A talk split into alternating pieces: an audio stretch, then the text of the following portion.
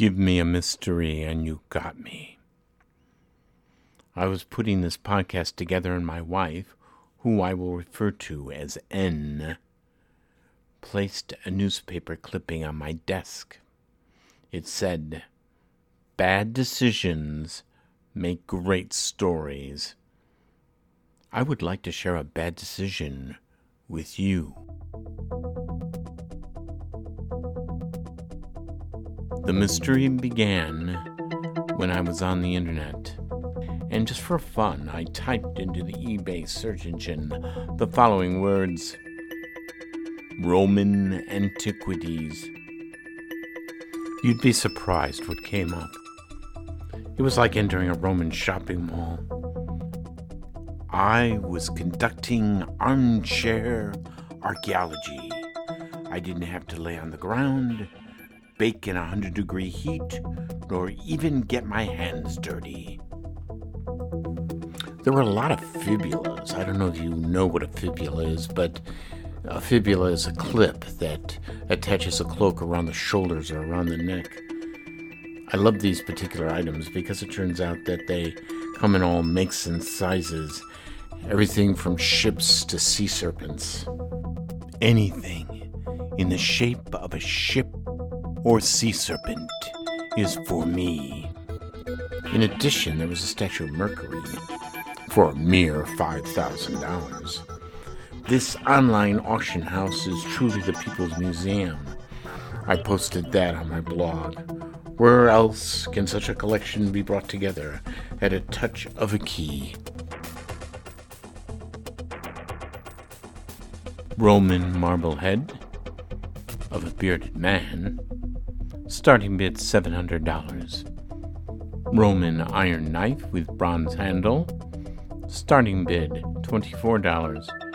And where else can you find a 3rd century phallic symbol for a starting bid of $1.50? In the eBay museum are rings of all makes and sizes, bronze and gold, amethysts and stones of various hues. There are rings that are keys, rings for archers that protect the finger that grips the string of the bow. There's even a soldier's ring, made of gold with a setting of a cornelian intaglio of a Roman eagle design. This is all yours for a mere starting bid of $740. Do you have a desire for an official Roman nail? It's the type that might have sealed Christ's hands to the cross. This is certainly affordable and doable for most. A starting bid of $30. Looking for coins? This is the place. For a reasonable price, pick up a cache of coins that look like they may have sat in a hole for the last thousand years. Starting bid $30. Did you find something with the name of Brutus on it, the noblest Roman of them all? On the other side, two daggers and a freedman's hat. If you did, you're looking at serious money. If the coin is silver, it could be worth five or six hundred dollars. But if it's gold, if it's gold, it could be priced into the thousands. Looking for a Roman sewing pin? Got it. Spearheads and arrowheads and even Byzantine crosses can be had. You can even get an oil lamp that sat on a poet's table. It depends how good your imagination is. You may even find a brooch in the shape of a fish that may have been an adornment for an early Christian. This is like sorting through an ancient trash pile or opening up a kitchen drawer in a house that has been closed for a very long time. There's always a drawer filled with all the odd things that people tend to collect but never throw out. A drawer filled with nibs, knobs, and thingamabobs. It's your own personal museum. No entrance fee is required, but you might be tempted to make a bid. End of blog post. I got an email from Robert W. M. Greaves, who operates a blog called Matters Arising. He's originally from England and now lives in Jakarta, Indonesia. He describes himself as a should have been classicist, an avid reader of ancient and medieval history. He reads detective stories and science fiction, in other words, my kind of person. Now, there's something I have to admit to Mr. Greaves. At the time I put my blog post up about all the neat stuff you can purchase on eBay, I thought I was being clever. And clever can get you into trouble. But, you know, bad decisions make great stories. Robert Greaves writes the following in his email. Do you think eBay encourages the trade in illicit antiquities? he asked. Not so much stolen ones, but ones that have not been properly declared in the country they come from, which means people are not giving new sites a chance to be properly excavated by archaeologists. Mr. Greaves was right. When you think about it, he brings up a very important point. There was something more here the nature of museums and junk drawers and my ability to buy a piece of antiquity without having to dig for it. There is a clue here of something afoot. As I said before, I'm no detective, but sometimes even an amateur can smell a scent of something going on. So let's take this step by step.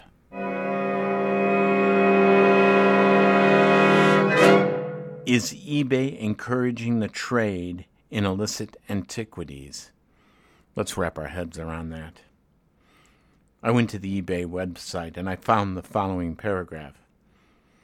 The sale of stolen property is not allowed on eBay. The sale of stolen property violates state, federal, and international law, and we will notify law enforcement of any attempts to sell stolen property on eBay. Let's be clear. There is no way you could consider eBay to be a fence. But it is a tool. And as a tool, it could be used by someone who wanted to sell illegal goods. There's an old proverb that most people know of. It goes like this Let the buyer beware. But if we go back even further to ancient times, it's said like this The buyer has a need of a hundred eyes, the seller but one.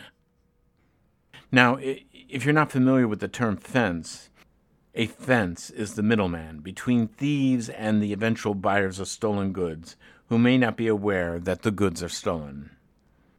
According to Virginia law, and it may vary in your state, acting as a fence is larceny, especially with intent to sell or distribute stolen property. Look, I'm not saying that eBay committed a crime, but according to a press release from the Illinois Department of Justice, social media sites can be used to commit such a crime.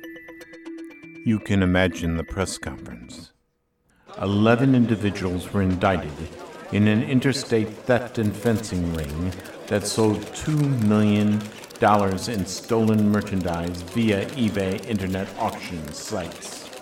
A mother and son who own three shuttered pawn shops in the Chicago area are among 11 defendants who were indicted today on federal charges for allegedly participating in an internet theft and fencing operation that sold more than 2 million in stolen merchandise through thousands of internet auctions. They were selling the stolen goods at a discount to successful bidders through the eBay internet auction site. It should be pointed out that the press release praises eBay and other internet sites for their cooperation in catching the criminals. So let's get something straight here. eBay is not the fence. The mother and son who owned the pawn shops were using eBay to commit a crime. I did a little more research, and it's interesting how it just gets better and better. I found an article in Science Daily published on May 9, 2009. This article focuses in on what the real issue is. So you may want to stick around for this. This is very, very good. The article interviewed UCLA archaeologist Charles Chip Stanish, who held his breath when the online auction house eBay launched more than a decade ago. He is quoted in the article My greatest fear was that the Internet would democratize antiquities trafficking, which previously had been a wealthy person's vice, and lead to widespread looting, said the UCLA professor of anthropology who directs the UCLA Cotsen Institute of Archaeology. Indeed, eBay has drastically altered the transporting and selling of illegal artifacts, Stanish writes in an article in the May June issue of Archaeology, but not in the way he and other archaeologists had feared. By improving access to a worldwide market, eBay has inadvertently created a vast market of copies of antiquities, diverting whole villages from looting to producing fake artifacts Stanish writes. The proliferation of these copies also has added new risks to buying objects billed as artifacts, which in turn has worked to depress the market for these items, further reducing incentives to loot. For most of us, the web has forever distorted the antiquities trafficking market in a positive way, Stanish said. Looting, which is illegal, is widely recognized as destructive to cultural heritage because it can remove from public ownership tangible links to a people's past. In addition, looting is perceived as an enemy of scholarship because it typically is done without regard to any appropriate methods that allow scientists to date objects and to place them in a larger, more meaningful context. End quote. Context. Why is that word familiar? I checked my notes. William Glover. I interviewed Mr. Glover in a previous podcast. He was kind enough to send me one of his books that sat on a shelf. I've kept it. In fact, I prize it. The title is a guide to archaeological field methods. When I first took it out of the box, it smelled of cigarettes. That's okay. It smelled of his office, it smelled of him. I could imagine that it sat on a shelf somewhere, a reminder of his academic days. William was an archaeologist specializing in the American Midwest and Western states. He'd worked for the Santa Barbara Trust for Historic Preservation. He talked about being called in when finding Indian remains under the foundation of new banks and working on sites exposed by the Highway Commission. Pig teeth, strata, and skulls must have been discovered by his trowel and shovel. William Glover passed away. I knew he was ill, but he didn't share anything about his ailments. I had to find it out on his Facebook page and was able to put the facts together. However, it is curious that for him, it's a form of immortality which is available for all of us. William did not need a pyramid or a statue. His Facebook page is still online. There's a photo of him. Fact, the only photo that you can see of him. He is lying on the ground, his hat over his face, and he is blue jeaned, work shirted, and booted, and surrounded by tools of his trade a truck and tripod with a surveyor's theodolite ready to use. The weather looks warm and the day lazy, and might have been the happiest day of his life. So when the dead speak of context, it's best to listen. It's about um, context, really. You there's no way to you can illustrate an object by making it a piece of art, but without uh, its context, it loses a lot of its value. That's why you record as much as possible. Um, it's for the people that will come after you um, that may either work in the same area or um, have an interest in a particular uh, time, and you won't be aware of it um, because archaeology is always an evolving subject. Often there are subtle clues that um, someone that's, well, even someone that's tra- trained might not catch at first glance. You can say pick up a projectile point, or um, if you're in, on the continent, you might find um, what might be the remains of um, of an old Roman sword, or um, it, the um, area around Ötzi, the Iceman. There was an awful lot of information that was lost that would tell us a larger story and put um, an object, a person, into a, a larger context. And it's once again, you're trying to find the right number of words in order to fill out a picture or a narrative. And that's part of what archaeology is, is it's building the narrative of an individual, a group, um, or a state um, in the same way that you might look at a building. There are various elements within it. You can't get if you detach it from its original setting.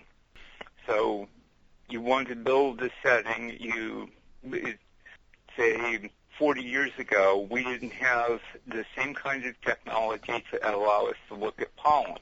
Pollen tells you an awful lot about seasons, the environment, um, potentially where a particular crop might have come from or how it was developed and modified by man. So those are things that show up that we we don't get if you just pluck an artifact out of the ground and um, it finds its way onto the antiquities market. It may be beautiful, but there was more information that was overlooked or never looked at by the original excavators if they're um, even if they're trained. There is a quote by Marilyn Johnson, author of the book Lives in Ruins. Looted objects lose the power to speak. That is why context is important. The world is different. Just a few years ago, find something in the ground and you could sell it. Because probably not many people knew you were selling it. The market was small. The internet has widened the market. Now you can peddle your find across the world. The customer base is large. For some reason, for me, it brings to mind a quote from the movie Indiana Jones. What did Dr. Jones say? It belongs in a museum. And the guy in the Panama hat says, So do you. Coins can be faked, fibulas recreated. If you have time to carbon date, maybe you can believe what you're buying is real. Maybe true confidence in what you buy and what you view in your local museum has to be chained to the hand of the archaeologist if we're going to think like a sleuth, If chain evidence is broken, how do you know it's real? I am going to make a prediction. Context will become even more important. We live in a world where a 3D printer can make an almost unimaginable accurate copy of a statue of Mercury. There are fakes on the internet, and like a chain of evidence, the archaeologist's hand will be the only thing to tether us to the past. Context is everything.